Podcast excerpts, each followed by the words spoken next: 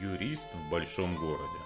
Здравствуйте, меня зовут Сергей Пирогов, и вы слушаете мой подкаст «Юрист в большом городе». Это подкаст для тех, кто хочет знать свои права, быть юридически грамотным, законно вести свою деятельность и не быть обманутым. Сегодняшний выпуск посвящен теме «Брачный договор». Брачный договор – это инструмент, который предусмотрен действующим законодательством для того, чтобы изменить режим собственности в отношении имущества, которое супруги нажили в период брака. В соответствии с Семейным кодексом, все имущество, которое появилось в период брака, принадлежит каждому из супругов в равной степени, в равных долях, то есть пополам. И если вы хотите изменить такой режим, кому-то отдать больше, кому-то меньше, или иным способом поменять режим собственности, закон предоставляет вам такой инструмент, как брачный договор. Как следует из самого названия, брачный договор – это одна из разновидностей договора, то есть двухсторонней сделки, в соответствии с которой стороны договариваются о том, что они устанавливают соответствующий режим собственности в отношении имущества, которое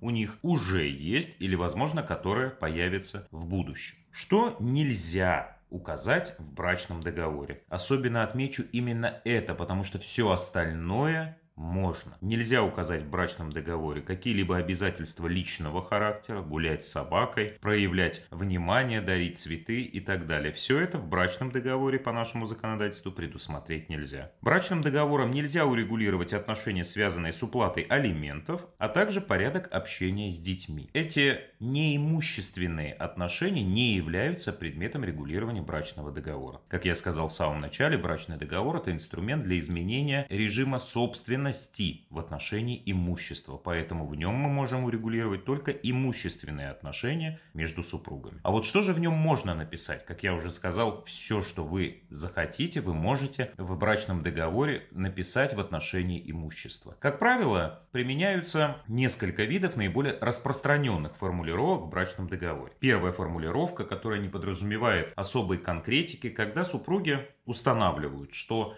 все имущество, которое ими было нажито, является единоличной собственностью того супруга, на имя которого оно зарегистрировано, если право собственности подлежит государственной регистрации. Это наиболее универсальная формулировка, которая позволяет в период брака супругам самостоятельно определять, кому именно будет принадлежать то имущество, которое, например, они сейчас собираются приобрести. Будь то квартира, машина, нежилые помещения, ценные бумаги и так далее. При такой формулировке особенно оговаривается то, что касается денежных средств, что денежные средства являются единоличной собственностью того супруга, на счете которого они находятся. Второй разновидностью формулировок в брачном договоре является, когда супруги конкретно прописывают перечень имущества, которое принадлежит каждому из супругов. Такая формулировка применяется, как правило, когда договор заключается по прошествии достаточно длительного периода времени с момента заключения брака, когда период брака нажито достаточно большое количество имущества. В таком случае имущество конкретно поименовывается, квартира с ее характеристиками, например, машина с ее характеристиками, и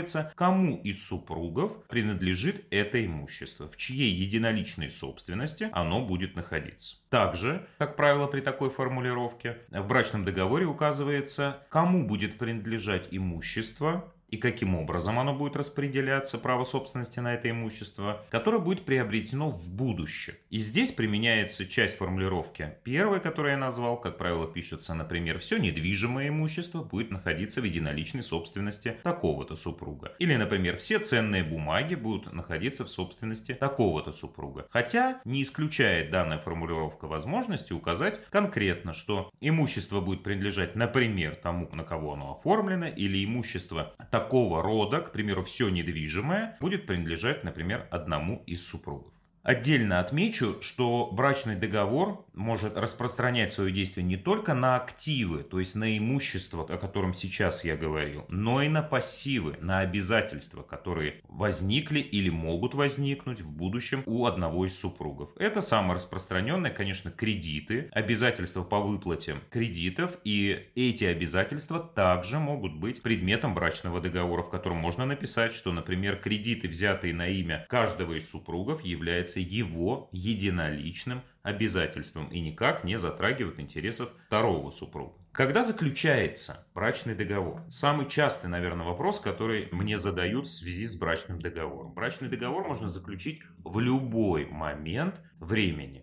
В браке, до заключения брака. Причем, что самое интересное, мало кто это знает, что договор, заключенный до заключения брака, он имеет полноценную юридическую силу. Только вступает он в действие с момента регистрации брака.